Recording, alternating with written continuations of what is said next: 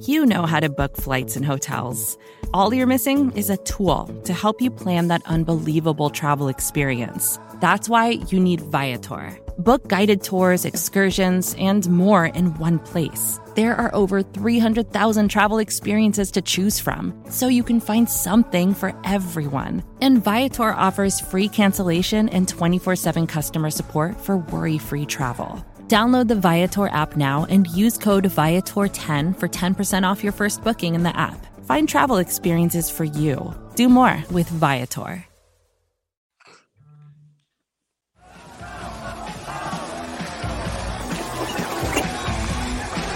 Gotta kick off the show here. We're agreeing.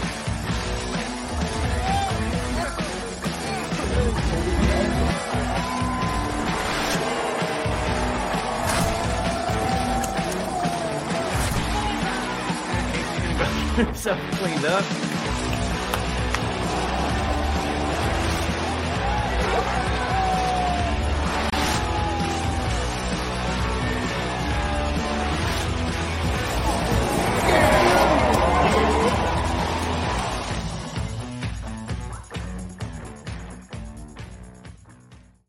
All righty, Bills Mafia, what is going on? Welcome to the Mafia Cast. Uh, with us today, of course, our fellow host Mike and Casey. But we got Nate Geary in the house today. How you doing, Nate? I'm doing well, fellas. Thanks for having me. No, appreciate you coming on, Mike Casey. How you guys doing? Pretty good, pretty good. Getting Got to a- be it's a honest, I'm victory thankful. I'm Thursday. Not two week, I mean, two. I'm not too far west of New York in New York right now. I have to say, yeah. I- We just I got cold weather here. Buffalo Brethrens, but oh, I'm sorry, but they can keep it. Nate, how's the weather treating you where you're located? Terrible. It's absolutely terrible. It just won't stop snowing. I'm in the city, but I'm like just kind of south of the city, not exactly South Buffalo, not exactly downtown. Um, so, you know, I think we got about 55, 60 inches of snow. Um, I've had to, luckily I live in a, in a, in a building where, you know, most of our snow removal is taken care of, but, um, you know, I waited, you know, I did that thing that most Buffalonians know better not to do, or at least have a parent who is like, don't do this, don't be that guy uh, where they you know have their tires. They that, like i really needed two new front tires before the winter started. Um, so now it's i have four-wheel drive and it's basically useless because the my two front tires are basically nascar tires. So it's um, not a great situation downtown. As you know as i'm sure you guys see on social media uh, the side streets down here in the city do not get a lot of love. So um, it's a combination of lots of snow uh, street neglect and general tire neglect uh, on my part. So uh, overall, you know, cocky, cocky winner for me, no doubt. Got the old combo platter there going on. That's right. Well, That's right. in your in your defense, this winter has not been bad, pretty much until this past week at all. So, like, I can't say I blame you too much for only going halfway on the tires. Yeah, and let me tell you this: it's been like an insanely mild winter, to say the least. And uh, so you get cocky, right? You're like, all right, well, it's not going to snow, and man, we're we're January 10th, and we've gotten like five inches of snow all winter. And then I was actually supposed to be, I'm supposed to be in Las Vegas right now. There, there's a really good chance. With seven, so it's about four o'clock. I should be getting off about the 17th or 18th green right now uh, at some golf course in Las Vegas. But um, you know what? I'd rather be here with you guys. So Awesome. You don't have to lie to do. us like that, man. Are you kidding me? I had the opportunity to golf December 16th on my birthday, and I I'm so sad I didn't get to take that opportunity. The fact that you're not able to golf in Vegas right now, oh my god, I, my heart feels for you, man. Yeah, you know what though? I I'll, in the long run, I'll end up saving a lot of money at the poker tables and the blackjack tables and all the alcohol that I would have consumed over the last four days. So I count it as a as a blessing in disguise for my uh for my for my bank account. You know. Dude, I 100% agree. Absolutely. Yeah, but we- Casey loves golf I- enough to go do it anyway. Yeah, pretty Heard much. that. I live over here in Heard. Idaho. and We've we've got about a foot on the ground, and um, yeah, we've just been sitting here for the last half hour talking about getting ready for the show. And I've been sitting out here watching people get stuck in this foot of snow and uh, spinning their tires. Uh, I was just telling these guys a while ago because uh, my not living there, my thought was always that because you guys should be used to that, at least the city should be used to this kind of weather, that they do a better job of clearing the streets. And what it sounds like, that's not the case. No, you know, you can get to like the suburbs of the city, Kenmore, Tonawanda, the Kenton area. You know exactly where the city and Kenmore are are split. Like one side of Hertel will be completely plowed right to the pavement, perfectly salted, like there like there's been no snow and just rain. And then the other side won't have any plowing done whatsoever. So uh, it's a city of Buffalo thing. Uh, they don't particularly like. I'll sit here and you guys will not hear one plow go by. Uh, and my window's right next to the street. You will not hear one plow go by during the show. If it does, I'll give a I'll give a listener a hundred dollars just just for the sake of being wrong. Which listen, I'm wrong a lot, so I, I bet you there's probably in two minutes there's going to be a plow that passes back yeah. here. But um, no, it it's it's it's this thing in the city. I don't know. We we uh, we we just don't really get the. Uh, they know it's coming, uh, but for whatever reason, I don't know if they don't have enough plows, enough workers. Um, I know I sure as hell I ain't going out there to do anything about it. So uh, I guess I can't complain too much, right? Because I'm not I'm not helping the matter much. Yeah, yeah. So Um, it Derek, sounds like it's the not Iowa, it's Idaho. I'm in Idaho. Eh, same thing. There's two states starts with I. I mean, that's the same thing. pretty much, pretty much. But it sounds like you know the towns are just as good at clearing out snow as like the stadium as Highmark was. So at least we know it's all consistency. We don't utilize volunteers uh, in the towns in the suburbs, though. They they they do pay people to do that. Luckily, well, not I shouldn't say. I mean, obviously the bills are paying people, but uh, yeah, I, I'm I'm surprised we've gone this long. Uh, like obviously, I think this week everybody saw those those videos and pictures from from Lambo, that contracting company that comes in with those big those like snowblowers that fit perfectly down the aisles. Um, Yeah. I just I have no idea how we've lived here this long and, and we have not invested in some sort of wild technology called the snowblower. So that's uh, that's a wild thing for me. Well, maybe maybe this is the one that'll do it for you. And they'll, uh, you know, get those going for you guys. I'm not holding my Uh, breath. yeah, because yeah, No. The new stadium, Uh, the yeah, snow some of the will be a little easier, right? That's that's Yeah, right. They won't more the snow won't easily be able to get in there as much as it's been. So it's But it will. Yeah, it inevitably will. Yeah. Yeah. Well, exactly. that is true. Um, speaking of the new stadium, uh, have we had any sacrifices this week yet that we were aware of? You know, Okay. I, I I don't know. That's a good question. I um so because I was supposed to be in Las Vegas uh, on Monday, um, I called my boss in the morning. I woke up. I said flight got canceled again. Um, so if you need me to work, like you know, I can do my my normal shift. And he said, no, I mean, like we got you covered. You know, unless you want to come in and co-host a post game. I'm like, nah, I'm good. I will uh, find me some tickets to this game, and I'm gonna go. Um, and uh, we tailgated um, like kind of right next to where the new stadium is. So we when we walked up to the stadium, we had to walk past. Um, and it felt like I definitely saw some people kind of like eyeing it, like, can I how how hard would it be to get over the fence kind of thing. Um, but I can tell you from my perspective, I had very I had zero interest even uh even walking anywhere near it or or or peeping over the fence. Um, you know, I've got uh I've got bad knees and bad ankles. I, I, I wouldn't survive a fall like that, you know. Not like the people that had to find out how deep it is for themselves. Right, right. Or you know, listen. I mean, you know, I don't know what kind of. I, I the, the first guy that sacrificed himself was like on LSD and mushrooms and, and beer. I mean, I listen. That's that's you know quite literally that's quite a trip that guy's taken. Uh, I'm not sure that uh, I, I don't know about you guys. I like to enjoy a couple of beverages before a Bills game and during a Bills game, but uh, I've never heard of of LSD and mushrooms before a Bills game before, and then you know dosing yourself in human feces that aren't yours. That's a real. Um, I like to call those super fans, uh, and uh, that guy's definitely going to be on the Wall of Fame someday. Oh, for sure, definitely. that. Um, Yeah. Let's uh, first of all let me address Warren's comment here. Um, Idaho, I'm assuming a big potato state. I know nothing. Most people don't know anything about Idaho. Yes, we have some potatoes around here. Um, I guess probably the other only other thing that we might be known for is the blue turf. But that's yes, that's it. right, Blue Boise. Yeah, turf. Boise. Yeah, Yeah.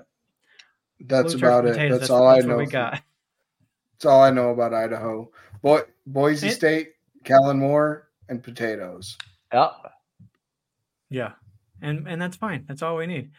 Um, let's jump into the game, Bills and Steelers, really quick. I don't want to spend too much time on this because, you know, most of the podcasts throughout the week have already kind of beat this game up and, and dove into it. So I'm just going to ask a kind of a quick question of, of all of you guys, and, and kind of really quick. What was your takeaways? What coming out of that game concerns you the most, aside from the injuries, um, but also coming out of the game, what gives you the most optimism moving forward? Um, we'll start with you know Casey. You first. I mean, no turnovers. That's always going to be a positive. You know, Josh really took care of the ball. The only, the only ball that really made my heart skip a beat was the jump pass that went off the running back's hands and that got popped in the air. I mean, but that that can happen on any play. You know, one batted ball turned into an interception, but he didn't really put the ball in harm's way too much, and Josh didn't put the ball in harm's way too much. I was really happy about that. I mean, Trent Sherfield, you know, played, I mean, stepped in, played a solid and solid game for Gabe, for Gabe.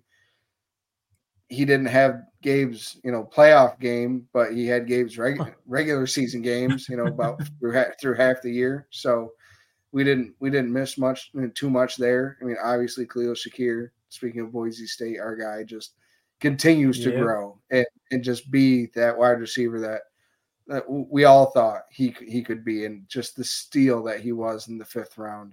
So overall, I mean, I'm I'm happy with how the offense ran and like just the fit the efficiency of it. How about you, Casey or Mike? Oh yeah, I, I agree. I mean, we're we've been rolling right several games now, uh, so there's no reason to not feel confident. Um, but you know the the things that worry you is the typical you know Bills beating themselves things. You know we hope, like Casey said, turnovers and and flags and and special teams doesn't become an issue. Um, it's definitely a bigger game than the Steelers game. They're a tougher competitor. They got a better, way better defense. Um, so yeah, protect that ball. The turnovers and, and flags are always huge to me. I know, I know people are, uh, you know, chatting a little bit. Mm around the Twitterverse yeah. of uh, Shawn Hochuli's crew going to be in town and, and this and that. And hopefully the refs don't, you know, screw us over or whatever. But you got to, in this league, you, if you don't want to get a flag thrown on you, don't do anything. I've said it time and time again, just don't do anything that they can call or throw a flag for, you know, if you could help it. Um, but you, you know, well, uh, I think they just need to yeah. put a big enough lead. They don't have to worry about it. Exactly. That's, right? that's what I'm like, kind of getting. Don't let it come down to one or two calls. Right. It, yeah. it, can't just be a seven point game. You know, we want to get up 10, 14, 17 points. Keep it there. uh, I know yeah. we can do it. Um, everyone knows we can do it. You just just got to play our cards right, and, and hopefully everything works out. Yeah. What about you, Nate?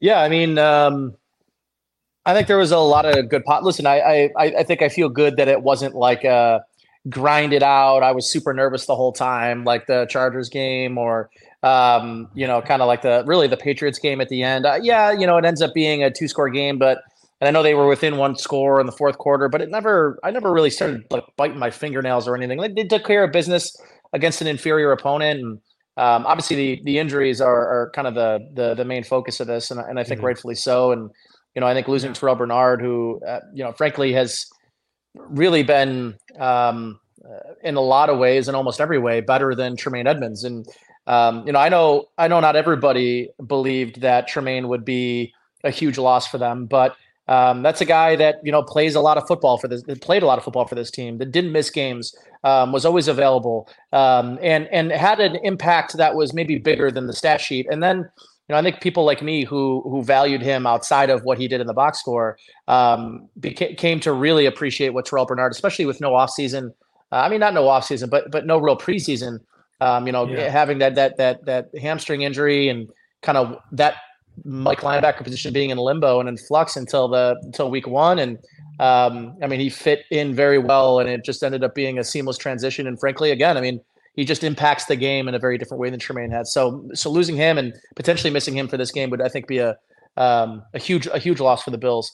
Um, but I think overall, like I, I, think about the offensive side of the ball. I know one of you guys just mentioned uh, Khalil Shakir, and you know that that's not a guy that I necessarily thought would be having the impact he's having right now earlier this season. Um, I could tell you that going into the season, I was pretty concerned about him um, being this team's wide receiver three. I was kind of uh, maybe penciling Deonte Harty or Trent Sherfield into that role, and, and that just didn't uh, obviously come to fruition. And Khalil Shakir has played himself and has earned every uh, every bit of praise and uh, every bit of playing time that he's been getting um, and targets, frankly. Um, so you know he's been a, a really, I think, um, a good a good step forward for what this offense needs in terms of player development, and obviously, uh, you know, you know Dalton Kincaid, and so so seeing, I think maybe the best thing I took from that game was seeing the other pieces, the complementary pieces, stand out. Seeing you know Dawson Knox get the first touchdown, Dalton Kincaid lead the team in receiving yards in this game, um, and and obviously Khalil Shakir having the you know I think the difference in this game, which was just an unbelievable play after the catch. Um, so yeah. I think the complementary pieces um, for this offense continue to sort of stand out, which I think any good team, any team that's going to make a Super Bowl run, um, you know, you can't always rely on your, you know, your your one your your your your fastball, right? You've got to be able to rely on some of your off-speed pitches, and and I think the Bills uh, have developed those things, especially in the month of December, and, and I think it's a big reason that they that they went on the run that they did is that they could start relying on other guys not named uh, Stefon Diggs. Mm.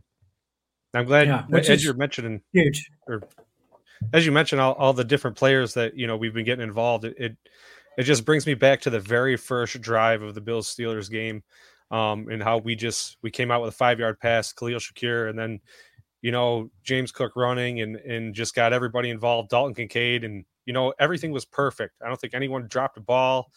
Nothing. There was no missed passes. It was just a commanding drive and, and, and just took control. And that's really what what you like to see opening a game. Hey, this is Scott Galloway, author, professor, entrepreneur, and most importantly, host of the Prop G podcast. We got a special series running on right now called The Future of Work, where I answer all your questions on surprise, the future of work. Questions including what are we missing when we work remotely, or how do we handle work life balance when a major opportunity comes knocking? From the provocative to the technical, we're offering insights you won't want to miss. So tune in to the future of work, a Prop G Pod special sponsored by Canva. You can find it on the Prop G Pod wherever you get your podcasts.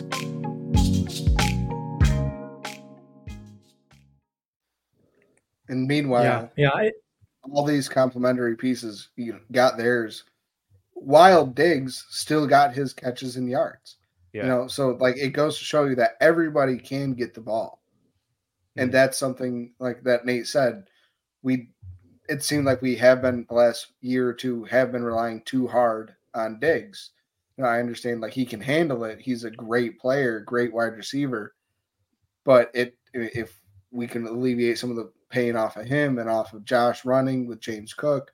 Get Kincaid going again. Gabe Davis, get him hopefully ramped up, ramped up this week. I don't know though. Um, it's just it's really nice that every this uh, this past game really showed everybody can make an impact all in one game. Yeah. Yeah, and the thing with Shakir, what we're seeing, what you guys are seeing out of him now is what we saw here in Boise, we saw from him before. Because his rookie year, it, it, it, did look like he was trying to make plays and trying to just catch the ball. And it did result in some miss and some drops and, and things like that. Now you're seeing him just go out there and play his game and do some of the things that I've known that he can do since the day we drafted him. Um, and even the beginning of the year when I know a lot of people were kind of on him, uh, and everybody was talking about putting Kincaid in the slot position and and this and that. Um, so to, for me, like it's super exciting um, to see him you know, kind of getting going. And and you're right, this team has so many more weapons now that defenses can't just simply go into a game plan and say we're going to double uh, Stefon Diggs or blank, uh, bracket coverage him or, or you know take him out of the game, and that's all we got to do because that's just not the case anymore. Uh, Casey, you mentioned a while ago uh, Gabe Davis, so I think that's a perfectly way uh, or segue into the injury situation. Uh, I do know Gabe Davis didn't practice today. Um, Douglas, Rasul Douglas did. Um, Dotson did, and then the other uh, Johnson, Taron. Johnson is is progressing. He was in the red uh, non-contact jersey, but he's progressing sounds like he's probably going to play. To me, and you guys tell me if I'm wrong or what you think, but to me, getting those three guys back is obviously it's huge, but I think it's so big in the fact that I think this defense can be successful and do what they need to do with those three guys, even if we don't have Bernard in the game. because we got Daquan Jones back in the middle of the, the defensive line now. Um, and with these other guys, uh, I think they're I think the defense will be able to do what they what they would need to do. I mean, it, this whole year is, is seemed like. I mean, I, I know you're not a big fan of uh, rotating players in and out, but we've kind of just been riding the wave and doing what we need to do. Um, and, and it seems that like no matter who you throw in there, they're they're out there making plays. Yeah, they've definitely been the epitome of next man up for sure, no doubt. What do you think, Nate? Yeah, listen, I mean, they've lost a lot of a lot of games for a lot of these players, and you know, I, I think it's part of the reason why um, I have sort of uh, evolved my uh, opinion of Sean McDermott. Is I think um, as much eh, that his evolution, um, his development as a coach, as a defensive play caller this year, um, considering the injuries that have taken place and the injuries that they've had to overcome. Um, it's why you know I think I went from being a guy that that thought maybe um, that, that he had sort of maximized this roster that he had ceilinged out um, especially after that Denver Broncos game, right? Like I, I think a lot of people uh, were wondering, you know, is is this kind of going to be the game that that you look back and say this is what cost Sean McDermott his job? And and I think you you see this team go on a run and listen, this was a team that really from September on did not win back to back games. There wasn't a lot of evidence that this was a team capable of going on the run that they were going that they went that they've ultimately gone on at the end of the year. A lot of that has to do, I think, um, with Sean McDermott understanding the new pieces in his defense. I, I, I, it's hard to really overstate how good of a job defensively play calling he has done this year, um, and the evolution of this defense and the improvement of this defense from the first couple of weeks after after London, where you know it looked like this defense was going to just disgustingly miss Matt Milano and Daquan Jones to um, a defense that is starting to find its way, and then you integrate Rasul Douglas, who just absolutely walks in off the bus on a short week and um, can immediately start making an impact. And you see Dane Jackson walk in, start making an impact. You see Kaiir Elam, who's had one game this year, come in and make an impact in a playoff game and make an interception and a huge play. Um, and I think it speaks a lot to the the next man up mentality this team uh, preaches. But uh, I think a lot of it also goes to the um, to the behest of you know Brandon Beane as well, who does a great job drafting, and uh, this coaching staff does a great job developing. So um, I think they're more equipped than ever to overcome the injuries um, that they sustained. However, um, if you've got AJ Klein and, and, Dorian Williams on the field, I mean that's your your fourth and your fifth linebacker. Um, th- those are those are really difficult um, losses to overcome uh, for any team. So.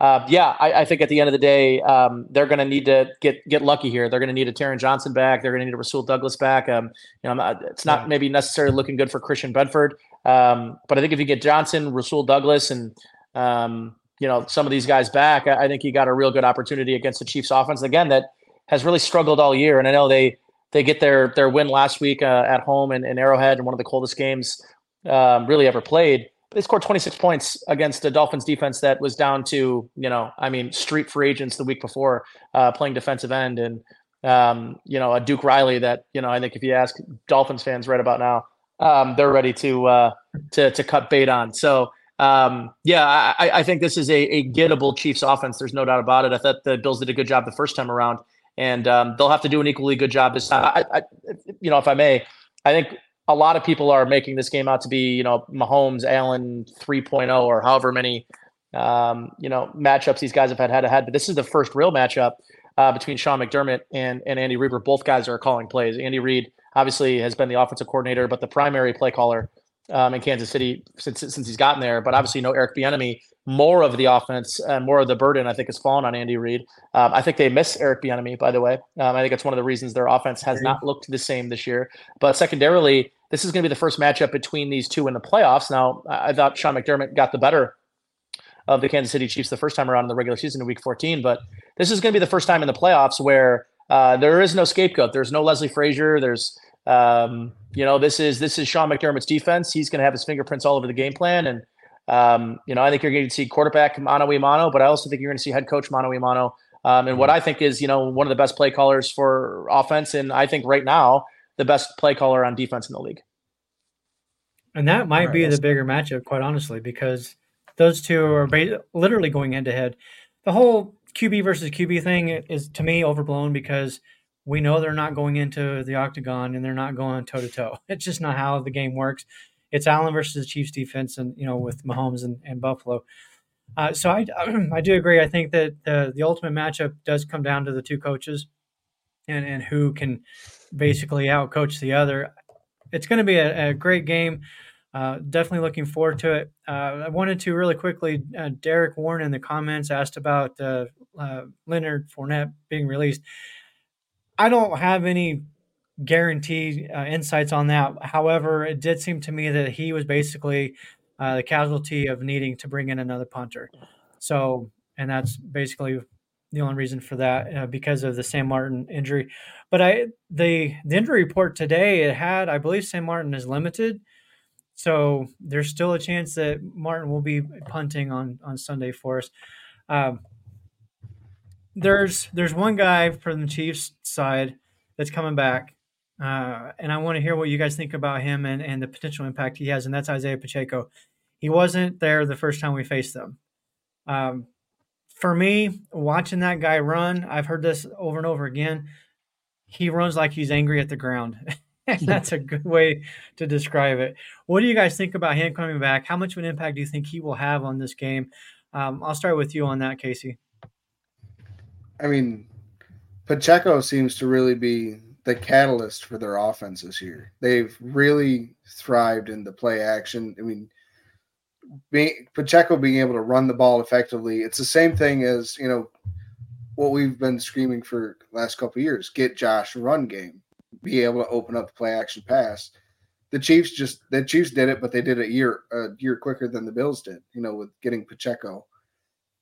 Look what Mahomes has been able to do. He has. I mean, does he have the same numbers that he had when he had Tyreek Hill? No, no, but he's still considered, if not the one of, if not the best quarterback in the NFL. It's so I, I don't no, like it's it's just one of those things. Like it's Pacheco scare Pacheco scares me, but like our defensive line is so good. Like especially the interior of the defensive line, and our defensive line is very good at stopping the at stopping the run all the way around. So if we can really make them one dimensional and then you know bracket you know Travis Kelce, then yeah, I can really see like our defense being able to stop like shut them out, like not shut them out, but really slow them down. But it, I think it really does rely on slowing down Isaiah Pacheco and turning them one dimensional. Yeah. Yeah. Well, and one of the things that you just said, as far as if I could really quick, uh, Mike, you made a comment about um, bracketing Kelce.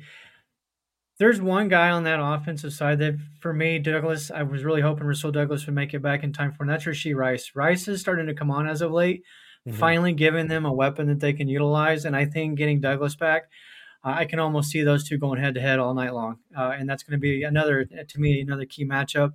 And one that I think Douglas, especially being the vet, right? Rashee Rice is a rookie. He hasn't been here before. Rice has done this. This is his first rodeo, his first playoffs. So I think to me that's a big matchup because if you can take Rice out or at least limit it, then with with the one guy, then yeah, you can focus the defense on Kelce and stopping the run. And you're right with Daquan Jones, Ed Oliver in the middle. Greg Rousseau has become one of the better run stoppers in the league. Uh, yeah, I, I'm, I'm with you there. Go ahead, Casey or Mike. Uh, I I just wanted to say that uh, what worries me with Pacheco is, um, I mean, we're we're talking about our defensive line and all that. What worries me about him is his ability to stretch the field horizontally. Um, I feel like a few times this season we have been beat around the edge um, by some fast running players. Um, so, so that's going to be a huge thing. If he does end up uh, doing well against us, I, I see him running, you know, sort of outside, um, turning the corner and getting upfield. Um, that, that's the only thing that worries me. But obviously, when you're trying to, you know, stretch to cover all that, you know, it does open up the middle a little bit. So I, I focus on the outside, and then you know, hopefully, you know, we can adjust and, and collapse inside when we need to. Yeah. What do you think, Nate? Yeah, I think both these teams, um, really since Patrick Mahomes has gotten in the league, I mean, they've drafted a running back in the first round. The Bills have drafted running back in the second and two in the third. Um, both of these teams have been sort of searching for a run game. And I want to say this is the first year both of these quarterbacks have had a consistent run game. um, with a player that's in the top 10. I mean, both these guys, 4.7 and 4.6 yards per carry, respectively, uh, for Cook and for uh, Pacheco, that, that have had an impact um, in the run game. And, you know, frankly, in the pass game, both guys with 44 catches um, as well coming into this game. So um, these, these are both guys that are that are dual threat running backs. Um, you know, I think in that first matchup that James Cook really had, um, you know, especially you know, he had the the, the the the the touchdown catch up the middle of the field. Probably should have had another one in that game too. Mm-hmm. Um, I, I, keep thinking about when when I think about Pacheco. Um, I think the, the, the offense definitely plays and runs through him. Um, he's been one of the more consistent pieces um, for this offense all season long, especially as they have they've found some things working um, in their pass game, as as you guys just mentioned with uh, with Rashee Rice. I mean that, that that that's a player that they were they, they were desperate for somebody at the wide receiver position to step up. And yeah. listen, I mean he stepped up, and I think Travis Kelce has taken a step back. Um, I mean it's it's pretty obvious to me he's he's taken a bit of a drop in terms of production and uh, overall athleticism. And I mean he's 33 it's, years old. That's gonna it's gonna happen. It's the Taylor Swift effect, right? Yeah, definitely. It's it. Taylor Swift has a lot to do with it, I would guess. Yeah. But the the one thing I think you can do, um, you know, I, and I know a lot of people talk about, you know, trying to slow down this running game or trying to take, uh, you know, Pacheco out of it and, and make him one dimensional. I think the, the the best defense you can have against their running game um, is an effective offense. And getting up early in this game, I think, will for whichever one of these teams um, is going to be a huge um, I think like recipe to victory because if you can take the Bills um, out of you know running the football with James Cook, and if you can take the Chiefs out of running the ball with Isaiah Pacheco um, and turn them one dimensional, um, that means your team likely has gotten up and gotten up early. So um, I think that's the that's the, the, the kind of recipe for me, anyways. If you want to take this running game out of out of uh, you know out of the hands of Isaiah Pacheco, it's get it get to an early lead and and, and turn this team into a you know, a, a, playing from behind pass happy team because I don't think either of mm-hmm. these teams play particularly well from behind. Um, but if I had to, you know, tell you a, a, team that I think is most prepared this year to play from behind, it is it is the Bills. Yeah, I agree.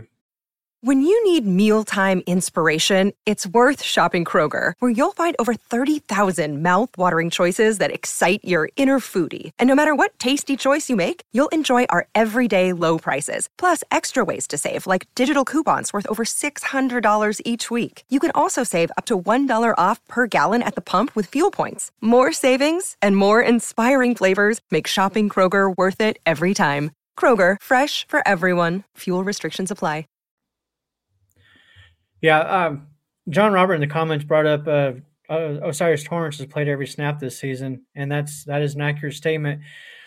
Is there any concern that? Well, I'll say this to me, that is one concern: is is Torrence and McGovern versus Chris Jones. Chris Jones is the type of defensive lineman that can wreck the offense uh, if if they can't have if they don't have an answer for him. And Torrence started off, I feel like the season pretty well, and it does seem like he's kind of hit a little bit of a wall here down the stretch.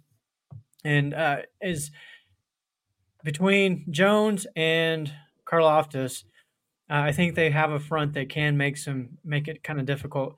But is that a concern for you guys? Do you think our offensive line can hold up to them just fine and and uh, give Allen plenty of time to make plays? Yes. yeah, I do. I I do. I I had some notes on on the last matchup between the the Chiefs and the Bills, um, thinking that Josh should get the ball away faster um, in a few situations, but um, you you see like what our offensive line did like against the Cowboys, like Micah Parsons, his stat line was zeros. Um, so I do think we have the capabilities. Um, O'Cyrus Torrence, like you said, he he started doing really well.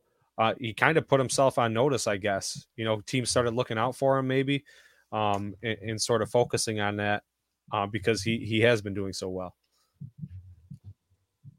What do you think, Casey? I mean, like Mike said, look at what this offensive line has done against like the great defensive linemen in this season as a whole.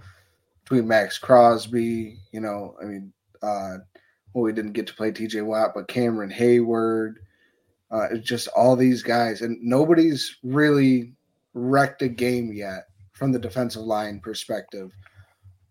But like at the same time, O'Cyrus is young. McGovern, you know, he he has experience, but like, is he ready for the for this type of battle?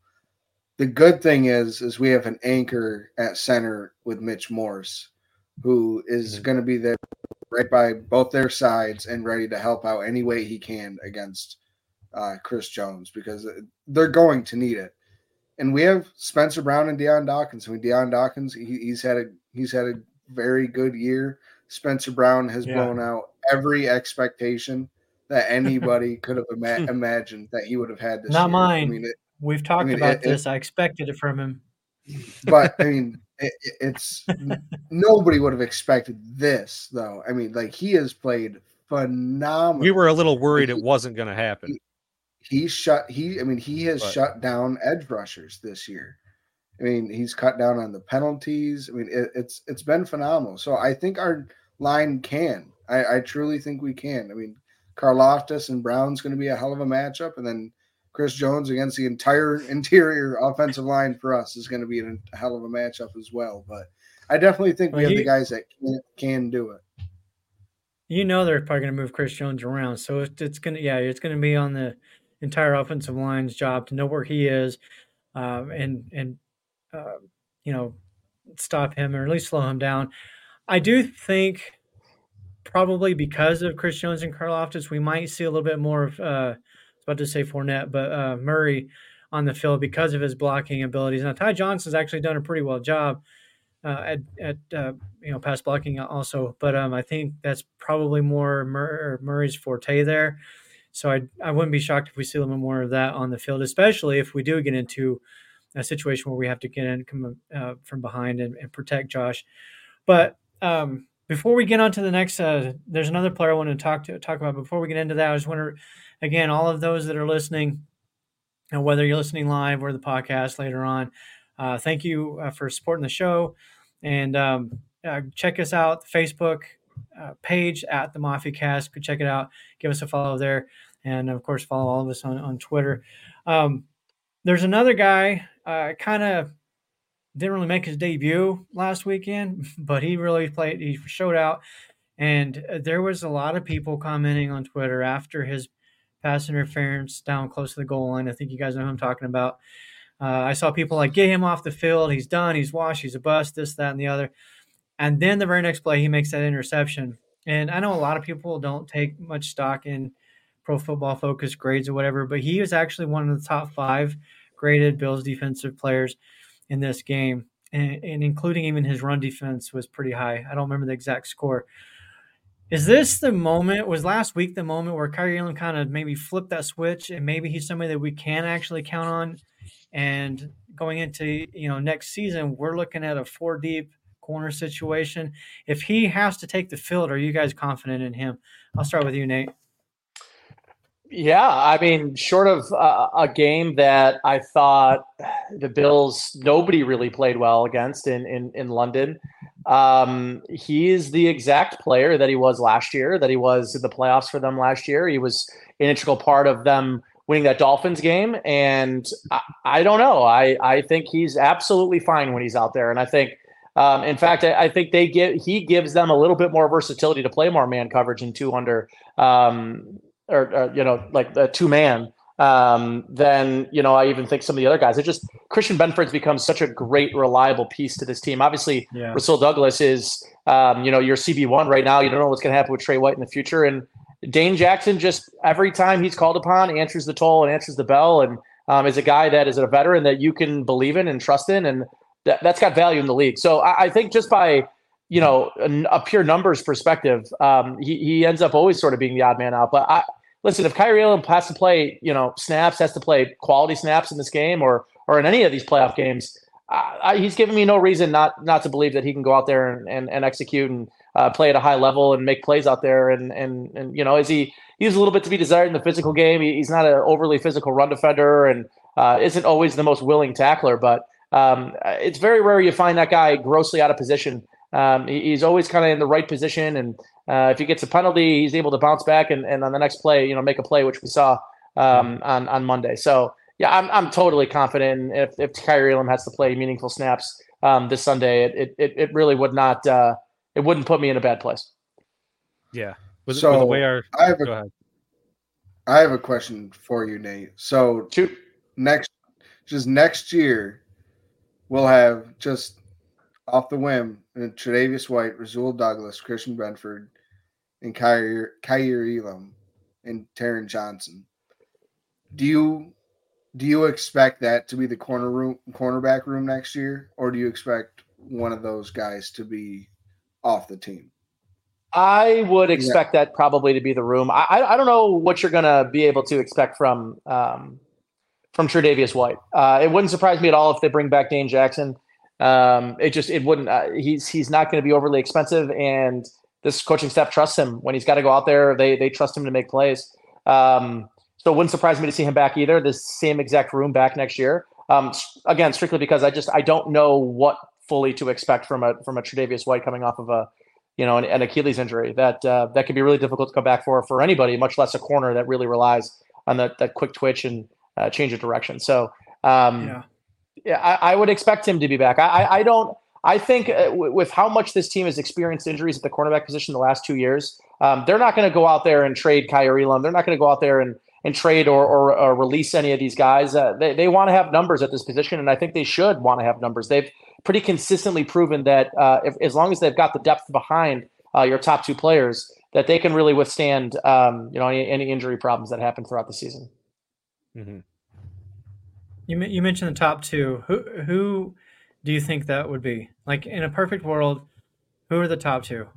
Benford and Douglas. You guys, I think, I think, ben, I think Benford's been playing really well. Benford is one of those guys you don't say his name a lot, and as a zone corner, eh, that's what you want. You want a guy that um, not having big plays made against him, um, and is just a consistent performer each and every week. Um, he's a fantastic zone cover, uh, zone cover corner, and I think Rasul Douglas is a is a top seven, top eight corner in the league. I really do. Uh, I, am just I'm, I'm absolutely uh, beside myself as to why the uh, the Green Bay Packers, a playoff team right now, a playoff team that just won a game. Yeah. Um, who, yeah, who would struggle towards the end of the year defensively with Joe Barry as their defensive coordinator would would make a move like that with especially with a year another year um, on his contract didn't make a lot of sense but hey their their loss has been uh, immensely the Bills game. Yeah, those two guys, uh, Douglas and Benford, uh, their PFF grades are eighth. They're both tied, have the exact same grade uh, on the on the regular season, eighth eighth best in the league um, which yeah, it's pretty impressive stuff there. And Dane Jackson coming off the bench when needed. You're right. He's just he's just always gets it done when he needs to. Um, Casey, Mike, uh, whichever one of you wants to go as far as the Kaiir, Kaiir Elam thing. Uh, would you guys be comfortable as well? Like you know, if if Douglas or whoever has to come off the field and it's Elam out there, uh, do you are you comfortable with that? Um, kind of like when Nate said, that he he bounces back. That's what keeps me confident in him. Of course, we're a little worried because he hasn't he doesn't have as much experience. Um, we've seen a couple mistakes. We saw him get uh, run over by Freiermuth, but he he does he he bounces back, but like twice as much. He gets the pick. He gets the ball. He doesn't just start covering better, tackling better. You know, he's looking to take the ball away. So, I mean, as far as that, I mean, as long as you know, we're not talking one play changing the game and and him coming in right at the end. You know, um, you know, if he if he's there to go from the start, I mean, I, I don't know about the duration of the game, um, if if he could go the distance, but I do think he's a good player that, you know, if something does happen, he does pounce back and, and he can make the plays. So I, am not too worried about it. Um, and, and, I think he just needs that that experience. I, I think it's a progression thing, and you know, the more experience he has, the less and less I think we'll see those mistakes. So this game specifically, I'm more okay with him coming in and playing meaningful snaps because this is a game where you're going to win. The Bills are going to win by stealing like a uh, a possession from the Chiefs, you know, keeping Patrick Mahomes off the field. And that's what Elam does best is take the ball away. I mean, he was tied for the team lead in interceptions last year in his rookie year, playing mm-hmm. part time. So, you know, I, mm-hmm. I can I was one of Elam's biggest fans when we drafted him, and I was one of his biggest haters in the beginning of this year. and you know, it's it's just I because I just he did not play well. You know, in the beginning of the year, he he didn't and I just called it how I saw it, you know, and like, yeah, maybe this, maybe last week was it, you know, he just, it's like Nate knows in golf, sometimes you just need to hit one good shot and all of a sudden like everything is just like you you remember how to play you like you just get it all back again. And i think that maybe last week mm, that might have been it for Kaiir, you know and finally you know he just felt like that weight lifted off his shoulders.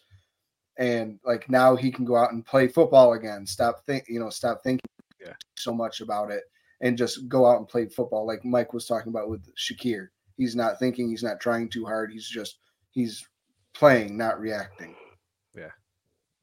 I, I do think the might have the crowd might have lit a little fire too, uh, because he, he got some heavy boos after he got trampled there. so I wonder if that if that got to him too, you know. Well, there was that and the PI, and I thought it was kind of funny how um, I think it's Diontae Johnson was kind of getting in his face oh, yeah. a little bit, and the yeah. very next play he picks it off. That was yeah, yeah. I was happy for Elam. Um, it's good to see, and, and maybe that ankle injury he suffered early in the season was was the issue. Maybe that was the problem. And the same thing with Spencer Brown last year. Um, right. You know, he had the, the the ankle, the back. I mean, you name it, whatever. Uh, going forward, I think one of you, uh, Casey, you mentioned keeping Mahomes off the field. I'm going to actually pivot off of that because of the Chiefs' defense. To me, that's a championship defense. Their offense, to Nate's point a while ago, if if yours in a shootout, I trust the Bills more so in that. I would straight attack the Chiefs and try to just put up points on them quick. Mm-hmm. Let Mahomes come out on the field and see if they have the weapons to keep up because I don't think they do. And, and that's one way you can make them one dimensional. Take and take Pacheco out of the equation and, and go out there and get them.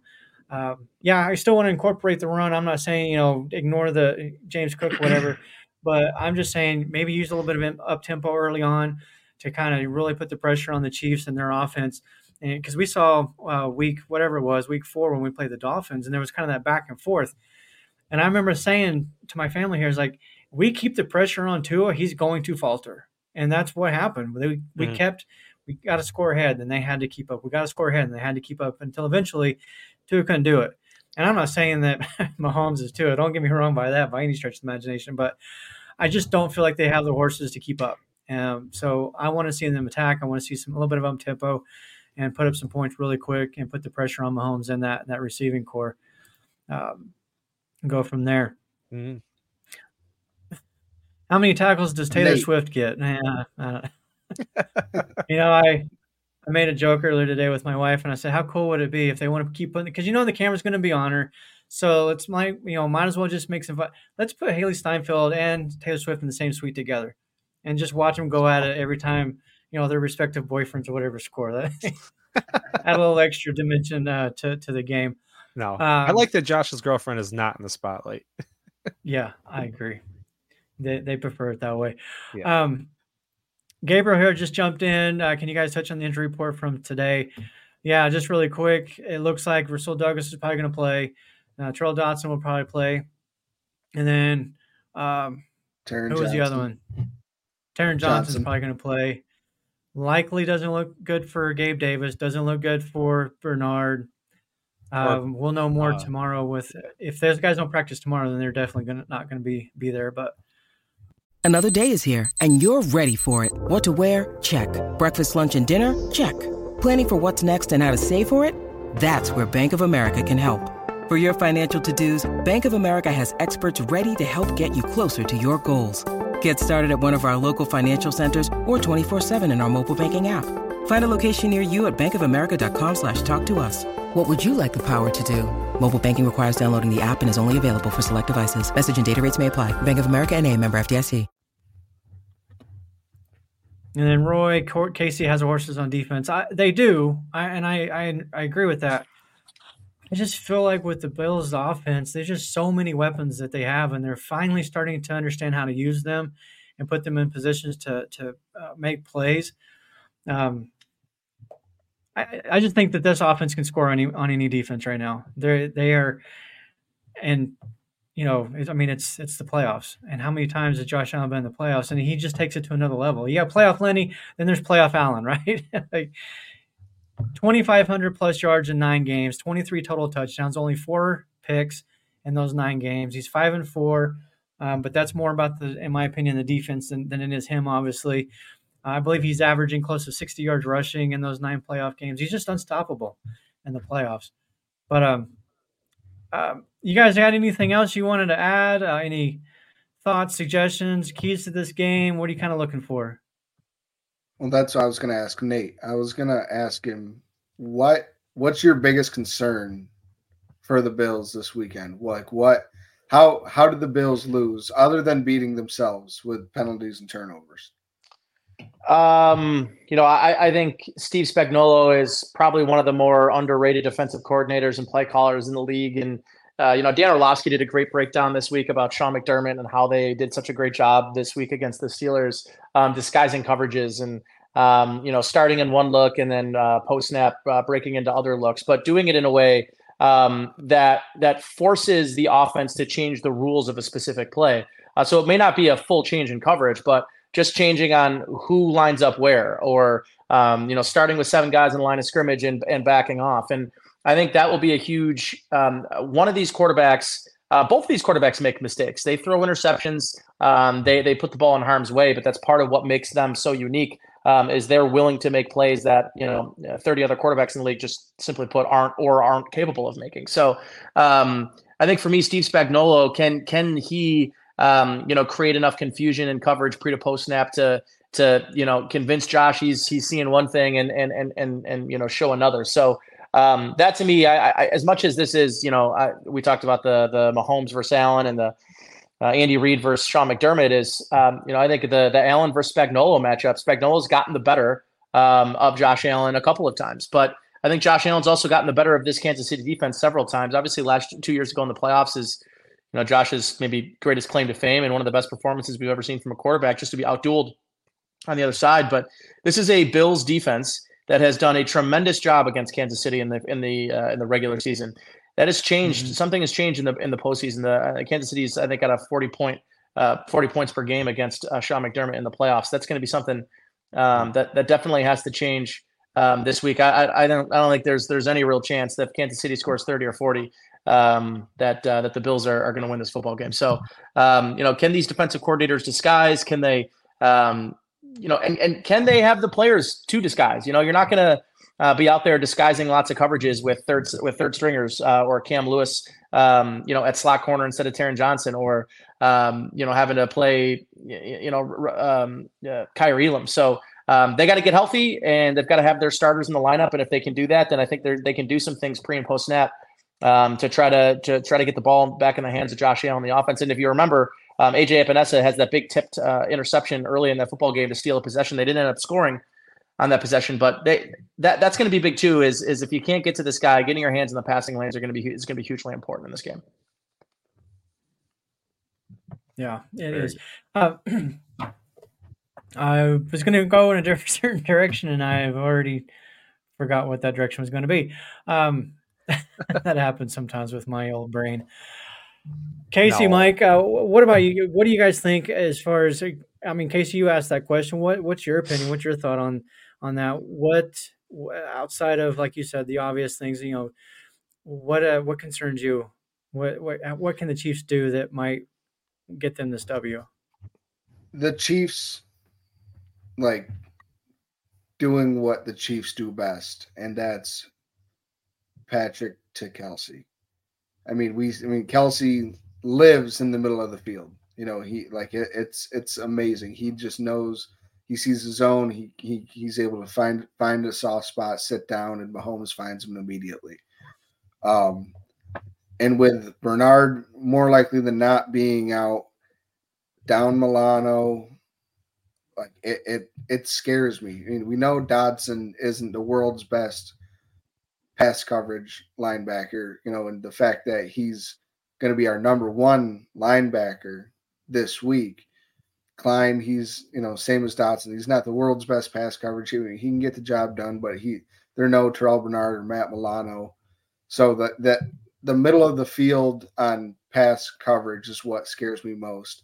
I wouldn't be surprised to see this team get into a little bit more of the dime coverage and bringing in Rapp if he's healthy, um, or even Cam Lewis to try to you know work on and uh, du- do more so of a double directly right onto uh, Travis Kelce just to take away the uh, that the middle of the field. Right, because I feel like they can't rely on, you know, any many of the other players like they can Kelce. I mean, even though we do think he is he has taken a step back, he he still is a good piece of their offense. Um,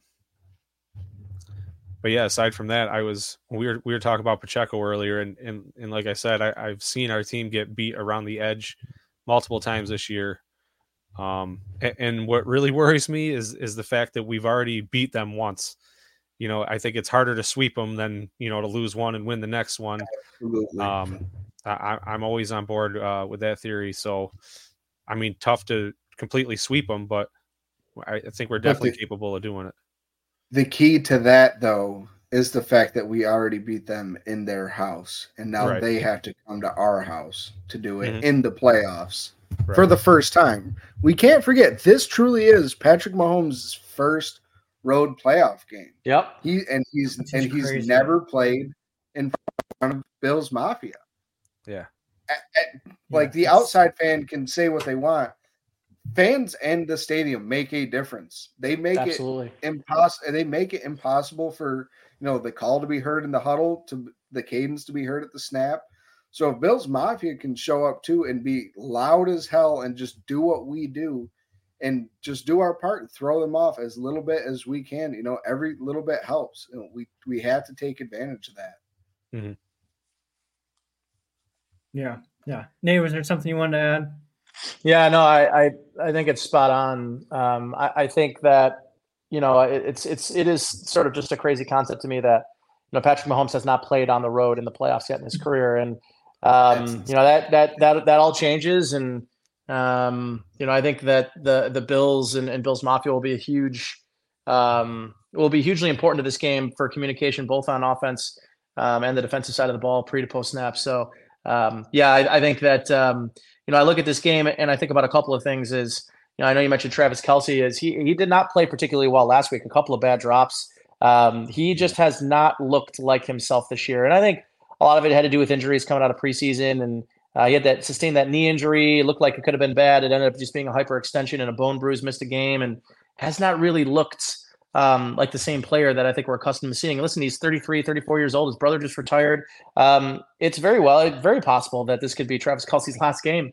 Um, you know, in a in a Chiefs uniform, which would which would be pretty remarkable to say the least. So, um, yeah, all in all, I, I listen. This is a a legacy type game. Uh, uh, and a narrative type game. You know, you, you, the Bills lose this game, and it's they can't seem to get past uh, Patrick Mahomes, even with uh, uh, an old Travis Kelce and an offense that really hasn't scored more than thirty points any more than than a couple of handful of times this year. And um, this is this is a, a hugely important game for this franchise and getting over the hump. And uh, it does not like it gets much easier next week. They're, they're going to have to face either uh, a blazing hot Houston Texans team, but I, I think more more likely the Bills will be on the road in in, in Baltimore and and Yeah. or whoever you know wins that game um, on Sunday, and, and and that's no easy task, but um, it's a great opportunity, and uh, I'm I'm super excited for the game. It should be it should be a great game.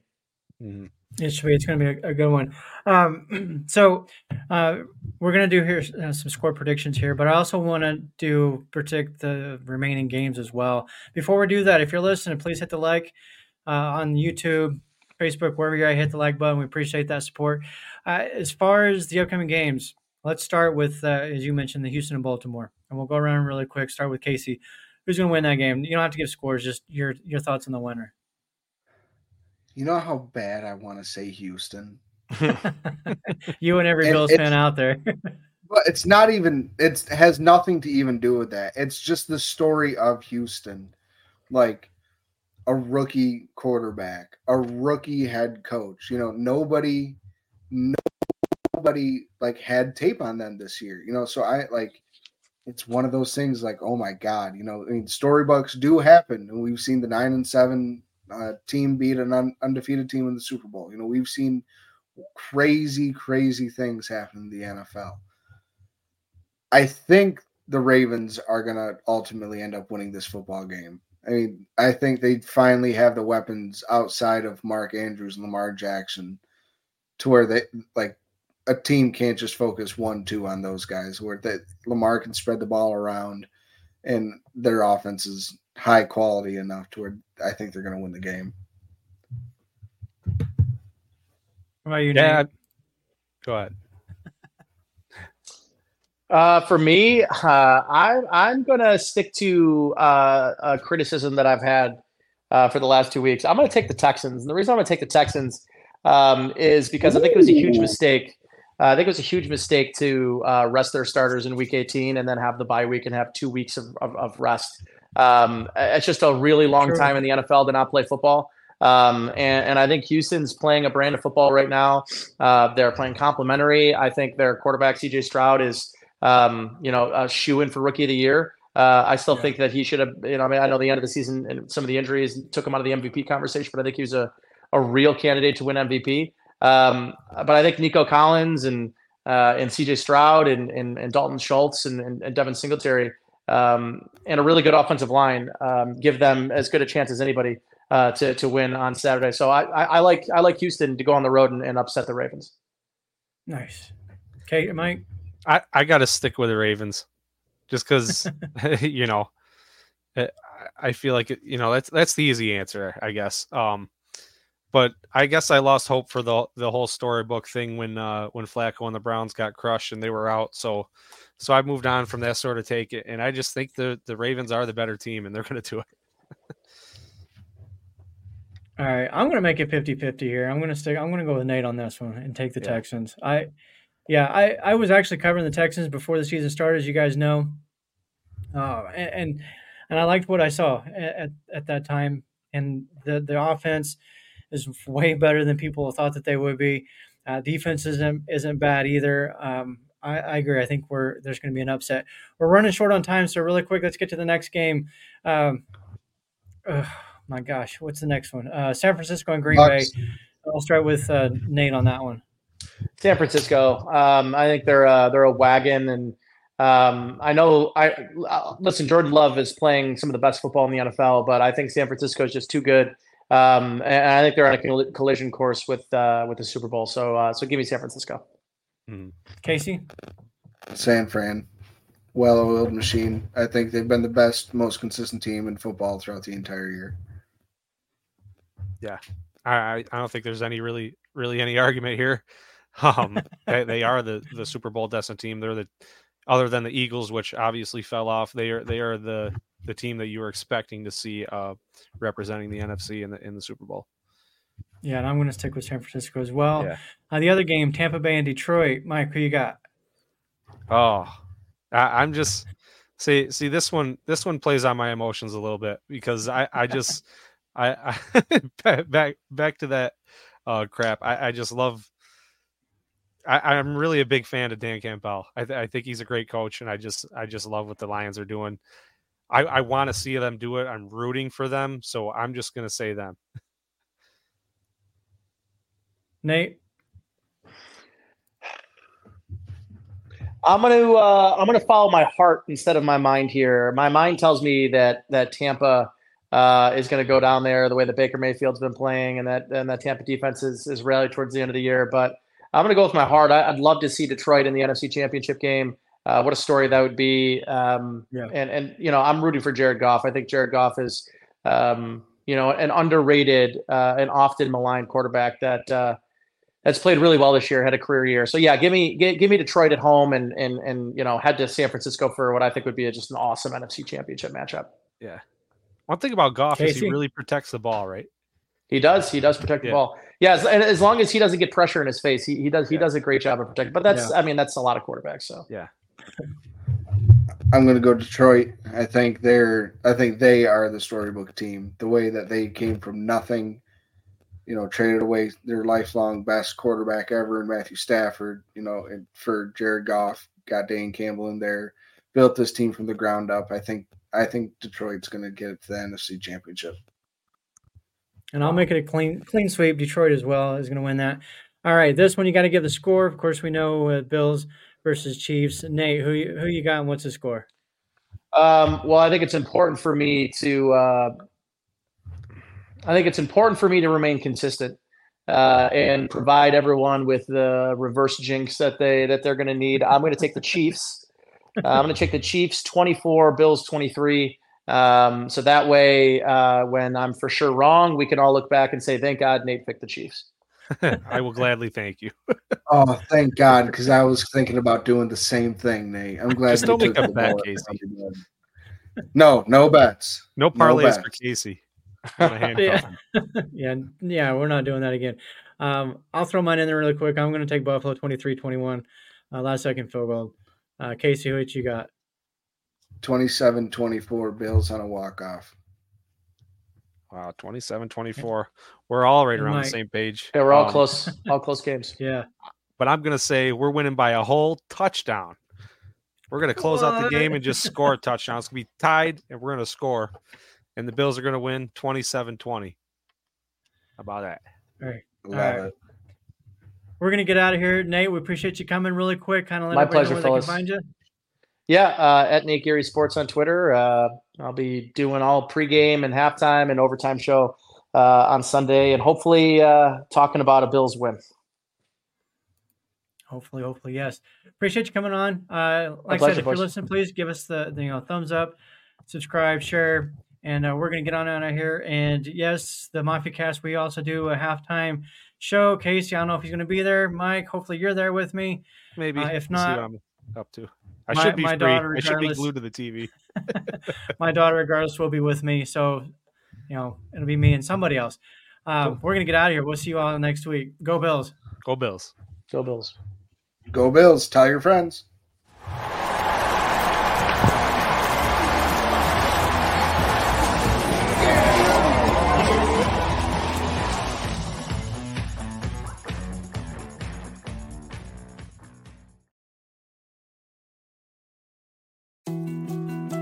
More to dos, less time, and an infinite number of tools to keep track of. Sometimes doing business has never felt harder, but you don't need a miracle to hit your goals. You can just use HubSpot because their all in one customer platform can make growing your business infinitely easier. Imagine this high quality leads, fast closing deals, wildly happy customers, and more benchmark breaking quarters. It's not a miracle, it's HubSpot. Visit HubSpot.com to get started today.